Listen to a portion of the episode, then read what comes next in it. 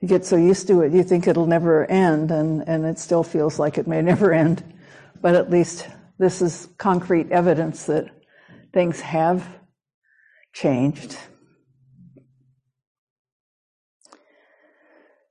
And I want to talk about anxiety. I'm sorry to say, but, uh, or and, I need to. I need to. And I'm pretty sure we all need to address it because it's so much a part of our lives these days. There's so much uncertainty and so much conflict and so on and on. And my experience is that if I don't address it, then I and everybody else pays for it. Everybody else in the sense that I may get cranky or unkind.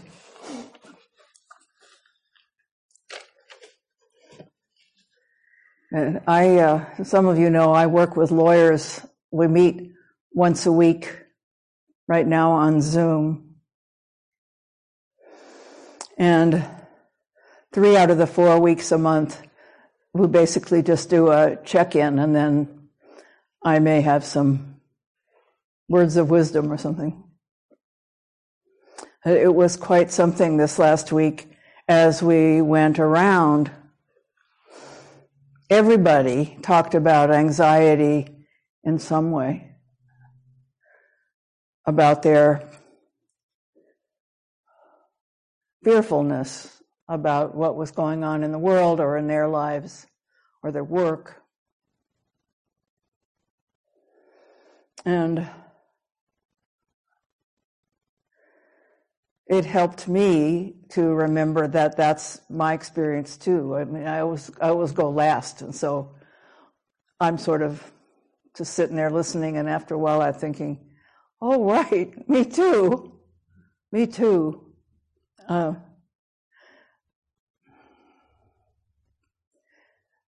for me, it's when I'm not turning towards it, when I'm not being with it directly, sometimes what I notice is what I call white noise.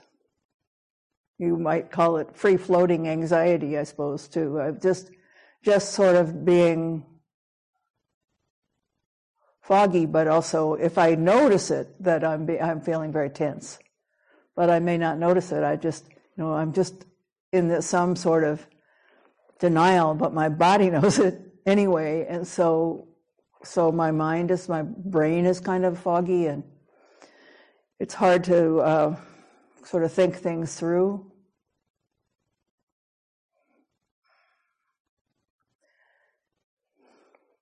So I hope this is useful. I think it'd be, it, I, I mean to talk about it and then talk about working with it. So I would like to start with the anxiety itself and ask you to, uh, you know, sit up straight, put your feet on the floor or your back straight or whatever. Close your eyes. And first, just sort of just survey your body. How are you? How are you doing? Where is your breath?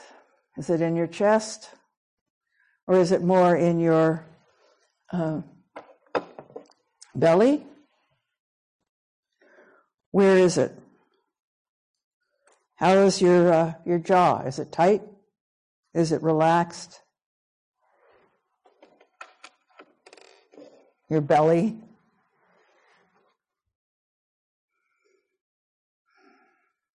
About your knees. I found years ago that I didn't, I never had noticed, but, but I carry tension in my knees and my back and my jaw.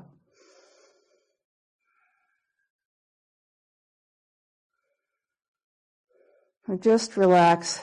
If there is tension, give it some breath, breathe it out, Take a few deep breaths and exhale completely.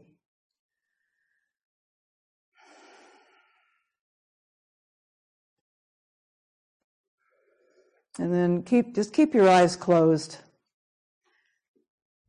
I'm going to list some things and I want you please to stay stay with your body. See if it changes, see how it changes.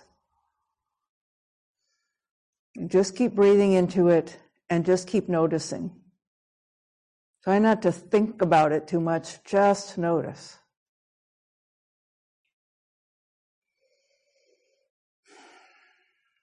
This is my list.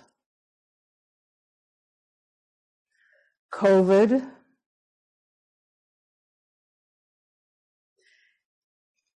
anti vaccination people, unequal distribution of vaccines.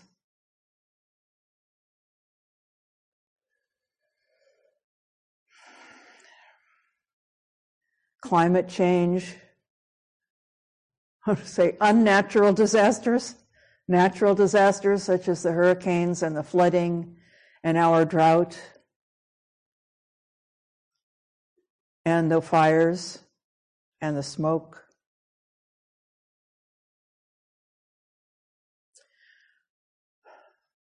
Poverty and income inequality, racism and systemic racism. And anti Semitism and white nationalism.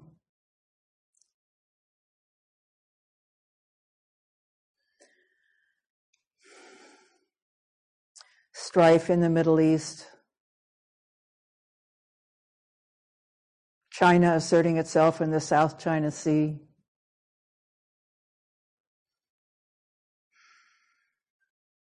The way we left Afghanistan Haitians at the border, divisions in our population, attacks on democracy.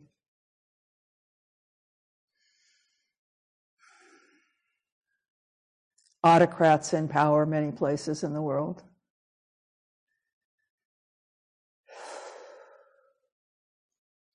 That's what comes to me right now. So check your body again. Did it tighten up in some way? Can you feel yourself? Are you holding tension some way? I noticed just now that my my shoulders are hunched a little bit.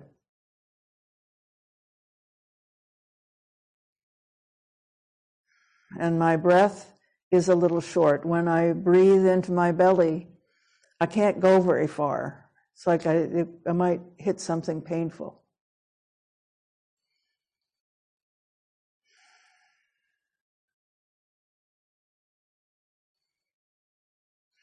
My breath is more in my chest than it is in my belly.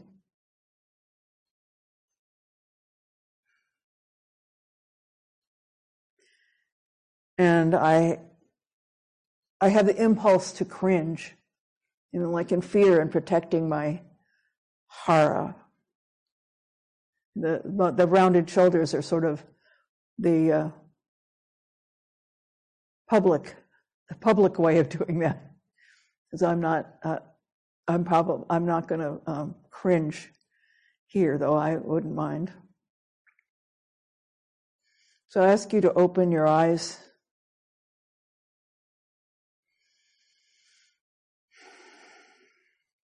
And I do, I want to know how, how was it for you?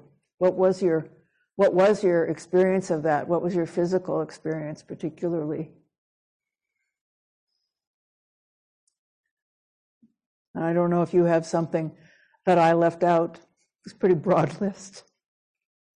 Um, but how was it? And and for you on the uh, on Zoom, do people know how to raise their hand with the yellow the little yellow hand, you look, usually you have a, uh, an icon that says reactions, and if you click on that, there'll be at the bottom, it says raise hand, and a little yellow hand will show up. And if, if that's too hard, just put your hands in gassho. if, if you're on the screen and you want to uh, say something. Are they muted? Uh, yeah, the sound bar is, was off and now it's on. Okay, Normally we wait after the talk. right. Q and A, but I- Okay. And if you want to say something, please unmute yourself. yeah. So it's interesting when you first started talking about it, about two or three items in, you know, I did feel my lower stomach kind of knot. But the funny thing is my eyes were closed and then when I thought about all of us here, like opening into together, and for some reason, suddenly all this space opened up and I actually felt better than I felt in, a long time. Like it unknotted, and I actually felt okay, even though your list kept going. well, you're, you're, got ahead, you're ahead of me, but that's, it's wonderful to hear that. Um. Yeah, uh, not that she left anything out, but I was thinking of, uh, the homelessness that I see here in Sacramento. Uh, the, uh, people that are going hungry. Uh, and certainly those who are sick and even dying from, uh, the, uh, Delta variant now. So it was very, how I felt, I- it was very painful. Yeah. I feel it all over my body. Yeah. Me too.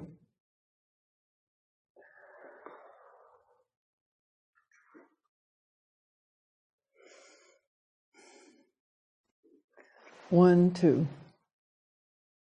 You know, I didn't feel all that tense here, but I was during the day. I had to turn the radio off because they were talking about some political thing that was going on, and I felt like you know this was getting me tense. Or when I driving over from my little suburban bubble, and I real, you know, I'm coming into an area where there's a lot more homeless people, and I started to get tense, thinking, you know, what am I going to see when I come down Watt Avenue? Mm. Excuse me, what time, what time are we supposed to end? Quarter till nine or so. Okay. Yeah. Kind of struck me very good that uh, I generally have maybe a little more than average anxious person, but strangely, like during that I felt just none anxiety at all. I'm, I'm, so, I'm having trouble hearing you. Normally, I kind of have a kind of ambient amount of anxiety expression. Express, I was saying, like a lot of times, I have a kind of ambient level of anxiety, especially since COVID has hit. But um, strangely, I was just sitting here. I'm like, wow, I have no anxiety right now, which is a really rare situation for me. I'm, I'm trying to make you anxious. Yeah, yeah it, it just, I, I probably wouldn't even have noticed it had you not mentioned it. It was mm. an unusual scenario for me. Yeah. Yeah,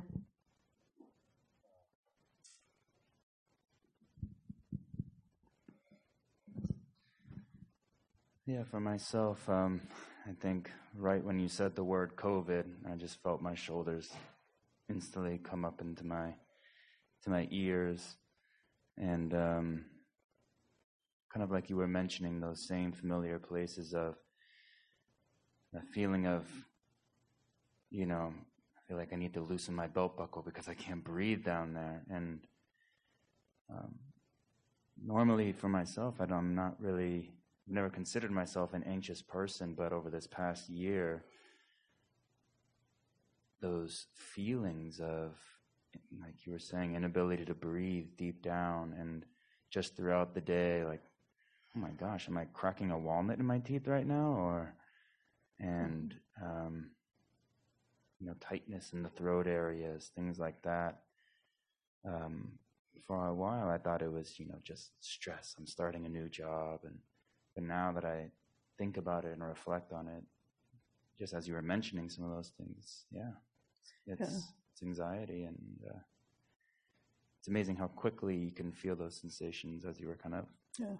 Well, I think there's a background of our life right now, and, and if off or if they're not when they're not the foreground, and and we carry it and we forget, and so that's what I'm about is, you know, noticing, and then responding.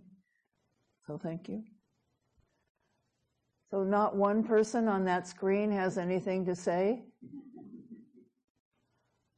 Some of you I know, and you've never not had anything to say before, in my experience.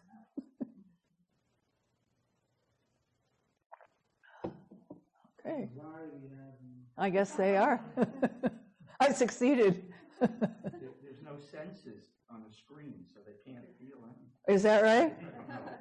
Well, a lot of them are photographs, so who knows? Anyway, huh? Oh, yeah. Gil?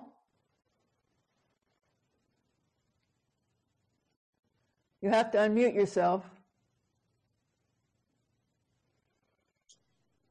I noticed when you were giving different anxiety causing uh, subjects that I Can you hear felt the Gil, can you hear me? I hear you. Or you can't hear me? Uh-oh, he's unmuted, isn't he? Uh, I can hear him very well. might be a bad connection. I don't know. Gil, if you can hear, wait, just wave. Okay.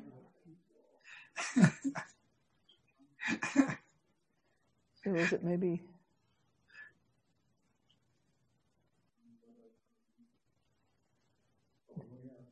Now try.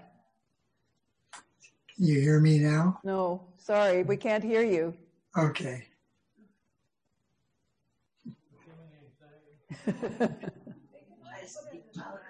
Yeah, you can put it in the chat. Maybe he did. I don't know what's going on in the chat. I can't read it.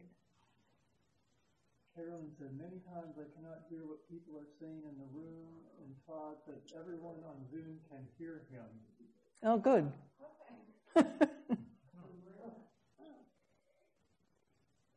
well, eh, I think there were some other hands up, but I'm not sure. Yes. One, two, three. One, two, three.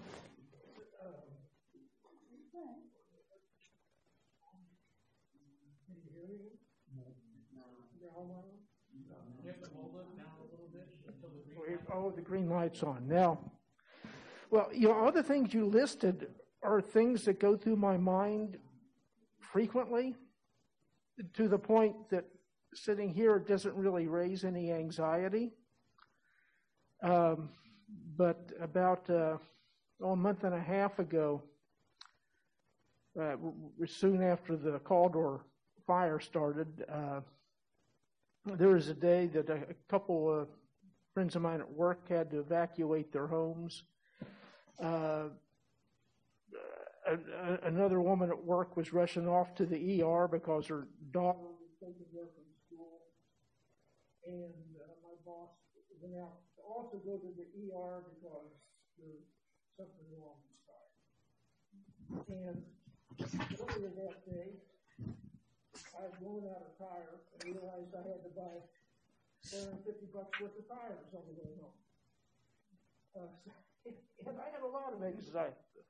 I had a lot of anxiety that day. um, then I was left the office and was driving home uh, up in Placerville and rounded a corner, and there was a homeless guy dressed in like uh, an old woman's house dress, talking to the wind, and he had all his stuff in a grocery cart that had no back wheels. So he had to pick it up like a wheelbarrow. And I said, well, maybe our problems aren't so big. Thank you.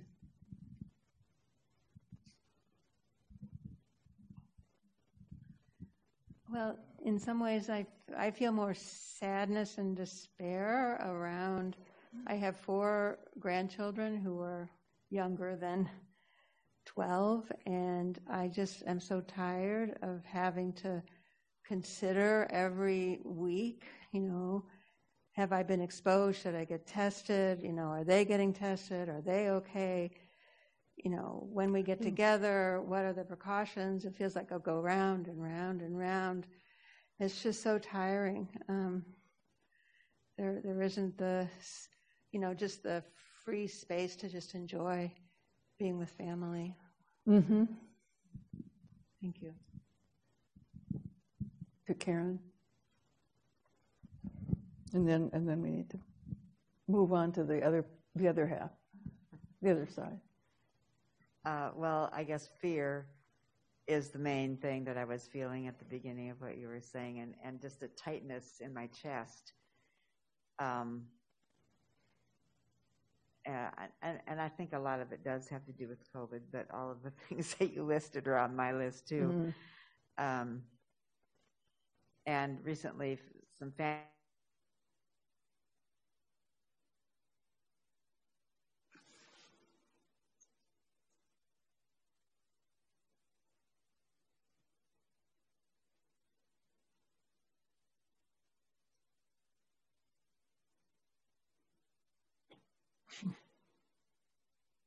Are telling about about their anxieties. So Mhm. anyway, Yeah, that's, that's true. Uh, So I want to let's talk about uh, what uh, what my teacher Mel often calls the other side. I, I tend to believe in facets, like there's not just two sides usually, but that'll do for this, I think. You know, it, it is tremendously important when there is anxiety, fear, anger, all of the above, whatever, to know that it's happening, to know it, you know, what's going on in my body. Mel said to me years ago uh, that a good Zen student always knows where her breath is. And it's a great practice. And it's not that I always know where my breath is, I must confess, but I often do. And I also, I, I can find, if you asked me where it was, you know, you walked up to me on the street or something and said, Where's your breath? I would be able to find it pretty quickly. You know, wouldn't have to really think about it that much. And it's tremendously useful to know where your breath is. Because when it is up here in your chest, that's information. It tends to be it, uh, a sign of tension and anxiety. And you can make yourself feel tense and anxious if you like. Just breathe right up here in your chest, and pretty soon you'll feel it. And if you take breaths, complete breaths, and uh, and then let it out slowly, that the gathering and the letting out is a way to let go of that tension. But and it's important to know, you know, you, you don't want to just avoid it. You don't want to just, you know, turn away and say, okay, I took some deep breaths, now I feel better. And so I'll just go on because in these, these kinds of things are part of our lives. So how do we live our lives in a way that we can be with these facts of our lives, but not overwhelmed by them? Because it's very easy to get overwhelmed by them and then either either turn away from them and be in denial or be totally overwhelmed and frankly useless and probably useless to yourself and your family and maybe even harmful. Mary, for the, for the remote audience, we have two ways for you to communicate with them now. We've set the speakers on the laptop in the back, so we should be able to hear them, or they can put a chat in, and our operator will let you know, Mary, what their question is. Okay, can you guys hear that? Couldn't hear it. They it. didn't hear it. That was, Uh, Yes, you remote folks uh, who would like to uh, speak, we can either hear you from the uh, little uh, laptop we have here, we have alternate speakers. Or if you want to put your question in a chat window, the video operator will relay your question or comment to Mary, and then we can address it. Thank you.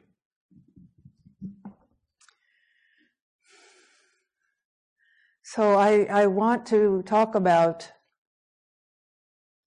addressing these kinds of tensions and difficulties. I mean, we, it is useful to respond.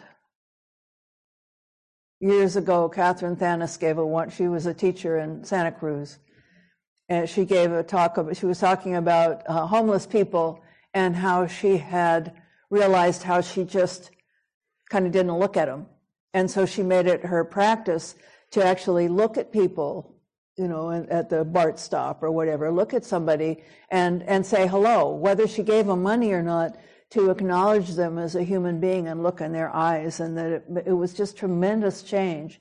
And that people told her thank you because so much of the time they're, they're shunned so you, I mean, this is something, a simple thing that we can do to address these things. And you can do a million things. You know, you can volunteer at a vaccination clinic and things like that. You can do political organizing or whatever. And it is useful, and it's useful to do what you can do. You know what I'm saying? Not not take on so much that you get burned out and cranky and act like a jerk. And those kinds of things you have to decide for yourself what's what works for you to do. Uh, and what I want to talk about, though, what I want to emphasize is practicing with these things, practicing with taking care of yourself in the middle of difficulties. Do you, for example, let yourself notice your physical surroundings? Did you, for example, notice the sky tonight? Did you notice the sunset tonight? The clouds in the sky were amazing. And sometimes the sun was, it would be behind some clouds and then every, all the clouds would be lined with gold. So often we get bound up with what's troubling us, and we don't see that. You know, do you notice nasturtiums? I think nasturtiums are amazingly beautiful. They're flowers, for those who don't know. They're very, very, very, very, very common flowers. They're really pretty. Do you notice all the work that's been done here, the, the, the um, landscaping around this building? It looks very different from how it used to look a, a few years ago. And I think it is, I know that it is just tremendously important and refreshing to be, to allow yourself to include the joys of your life. And we forget. And it's uh, both Thich Nhat Hanh imagine, does any, everybody know who Thich Nhat Hanh is? And Robert Aitken, does anybody not know who Robert Aitken was? It's fine to say you don't, it's fine to raise your hand.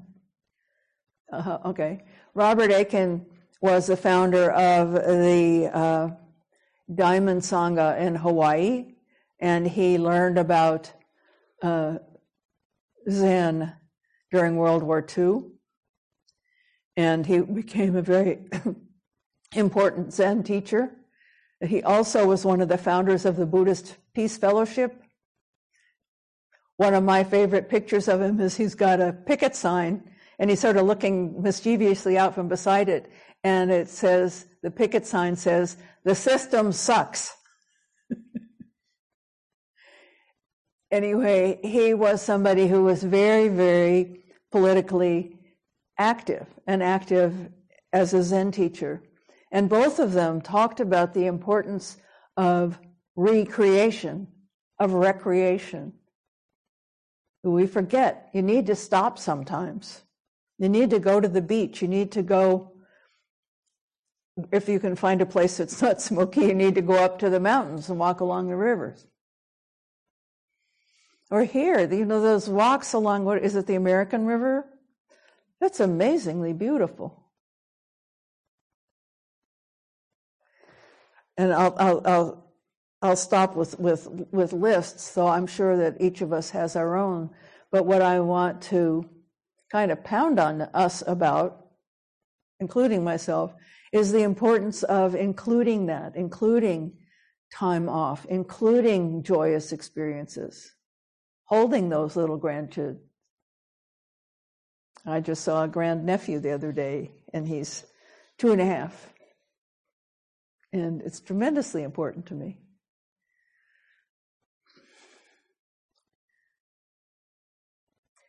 So, breathing, knowing where your breath is, and knowing when knowing when you're gripped by fear or anxiety or worry.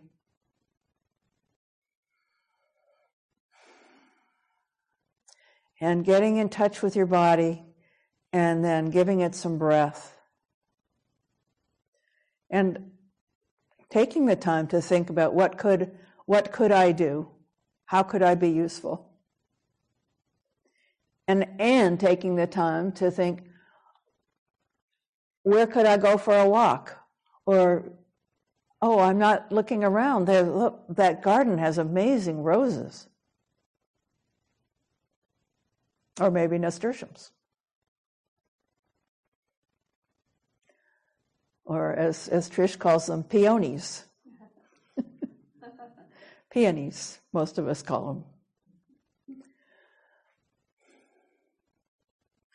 So, and oh, I meant to come back to, to what you were mentioning us.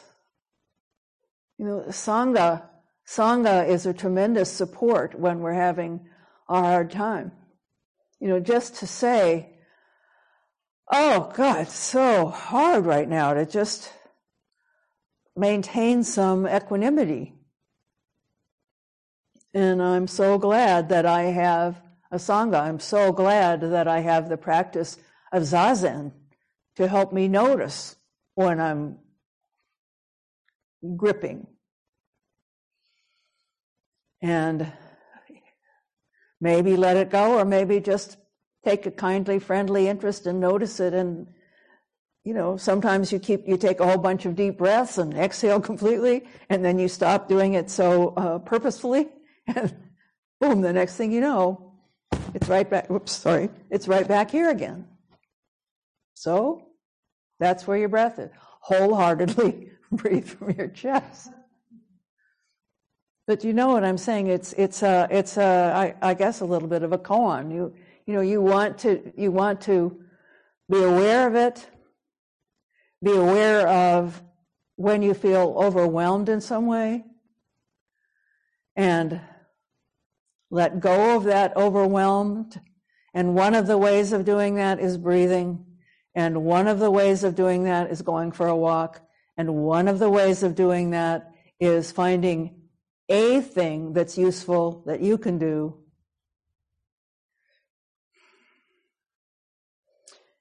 And one thing, the main thing is pay attention and pay attention and take a kindly, friendly interest. Take care of yourself. Don't forget, you're, you're one too. You know, I think, you know, sometimes when we recite the Metta Sutta, uh, we say, uh, all of us in Vallejo, or we, rather than all beings may they, may we, because I'm one too. And Sangha is a great, a great jewel. We're not, none of us is carrying this alone.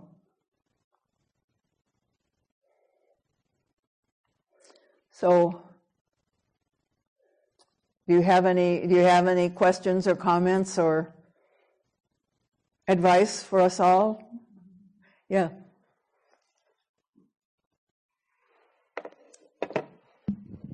my sister sent me a lovely poem this afternoon uh, on kindness, and we we recited the loving kindness um, uh, sutra tonight. And what it said was, we can't really be kind unless we notice the man who's lying in the ditch, unless we notice and take in um, the person that's standing on the corner begging.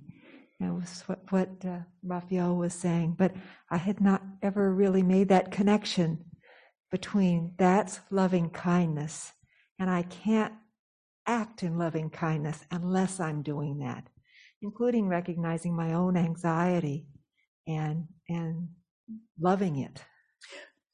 Well, you have to include yourself. That's you know usually loving kindness meditations start with you know take yourself into your heart. Um, and I don't want to go on and on about this. it's a whole other thing. I, I've been studying bodhisattvas a lot, or we were, um, in the summer and the spring, and trying to figure out what a bodhisattva is. It's, you know, there's all these definitions. And it's, you know, and we go from I'm a little a bodhisattva, I'm a baby bodhisattva, I'm, I am an enlightening being, and then there's Avalokiteshvara over there. And then there's the, the early instructions which say a bodhisattva doesn't see any differences among anybody and doesn't see things at all. Well, sorry. Um, one of the ways of thinking about it is that a bodhisattva is unconditional love. Just doing, just giving. Not I'm giving, just giving. Not what I get out of it, just giving, just being useful.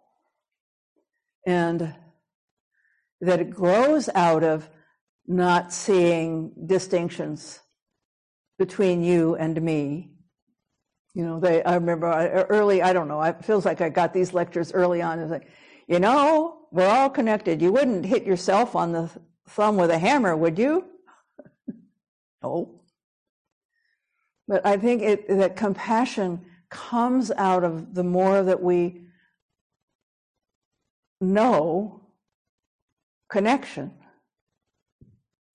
And then it arises organically without this sense of I.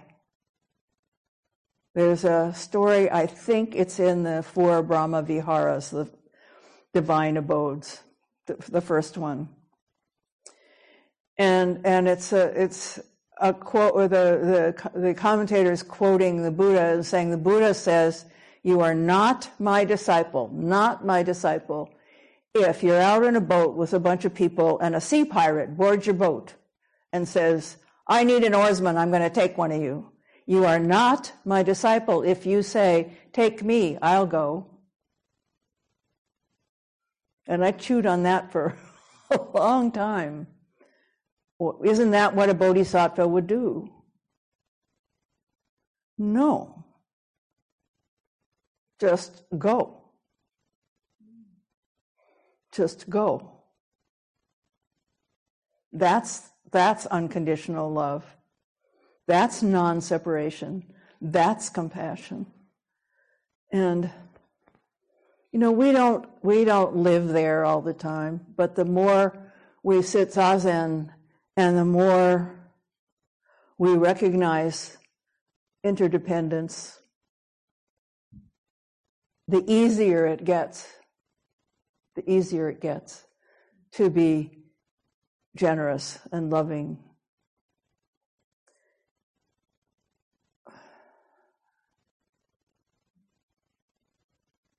So that's that's what you that's what you, your poem triggered. Yeah.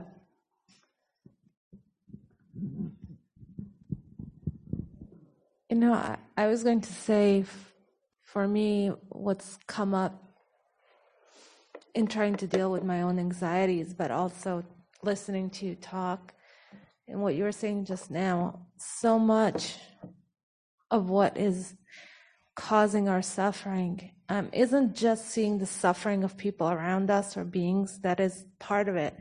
But there is that second layer of our ideas.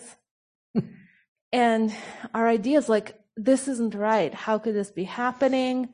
I can't believe it. This is terrible. You know, instead of dealing with the situation that you're in and just having that response, um, you, you know, I'm often suffering because of the storylines about, but those storylines, that's not even real. Like the homeless person suffering is real, but my storylines about whatever I've spun out, whatever indignation I've built around our political system is like an additional layer that's actually separating me from that immediate human response. Mm-hmm, mm-hmm. And I'm a high school teacher. I teach U.S. history in high school. I teach 20th century U.S. history Oh, to 17 year olds. And they gave me a class this year. They said, Would you be willing to take the class? We'll put in one classroom all the people who want to argue, all the people who think, who are opinionated, the extreme views in the class, the people who want to entrap you. They want you to say something that they can go home and say to their parents, my teacher said this, and then they'll call the principal on you. You know, like tho- those people. um, and it's such a practice to be having a conversation with them because they've come into it with preconceived notions. They don't even see what's happening. They just have the spin. So I have to peel my own con- preconceived notions about who they are and what they're saying. I have to peel back their notions so we can all look together at something and say, what is it? What is real? What could be our response? Mm-hmm. And it's an amazing thing. It deconstructs also my layers of narrative, but I get to see just how much of it is just people being like like people on the internet getting triggered by other people and that spin it that is just pure suffering that we just create on top of whatever problems there are Yep. yep. And and uh, and we do. that. well it's it's you know you need to know that you're doing it. I gave i gave a lecture a couple of years ago i guess and i said i hate trump. And you know and i don't i'm not proud of that. And i don't think that's useful to have that visceral kind of reaction. And you know martin luther king uh, said you know like you know hate the action not the person not the actor and it's and John Lewis said the same thing. He said it's you know it's too big a burden to carry around hate, but it we it and it is, and we do it. But like with with the Trump, for example, I I've had a lot of trauma in my life, and I look at him and think he's a traumatized person for some reason. I don't know why, because he's wealthy and white and male, but clearly he's triggered all the time, and that's a kind of suffering too. Oh yeah, oh yeah. Well, we listen to his niece. I mean, he did. He's he has suffered. Was there? Oh, was there? Oh.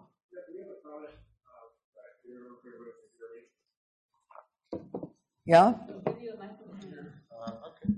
Oh, there we yeah. go. So uh, uh, from Todd Stein, Yeah. comment to share, please. I have two kids in public schools, and my wife, a school social worker, who are all anxious about COVID every day. I work at home and also am by nature the unworried male who keeps his anxieties to himself. As a result, I'm so focused on my family's anxiety that I often don't notice my own until I get a cough or a headache. Then it rushes to the forefront. The only relief I've found from it is surrender, and it comes, frankly, not from my Zen practice, but from uh, the 12 steps and surrendering my will and my life to my higher power. Thank you. Can you hear me? Yes, I, I know, I know. I, we, I've known, I've known Todd for a very, a very long time. Um, Well, I don't know if you were there when I don't. I, I, ga- I gave a lecture about surrender once at Zen Center, I think, but maybe not. And that I would quibble with you, I guess, that it isn't. It's both. It's both your Zen practice and your and your twelve step practice. And um, surrender is part of Zen practice too. It's one of those great words that triggers people, which is one of the reasons it's useful. But I, I think of you know the full bow as a surrender, for example you know, and not a surrender to anything or anybody, but a but a laying down of that ego driving burden, whatever it is. So, I mean, you could think whatever you want, but I'm I'm arguing with you a little bit.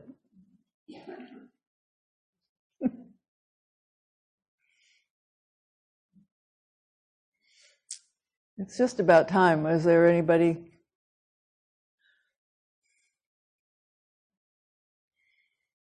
Okay.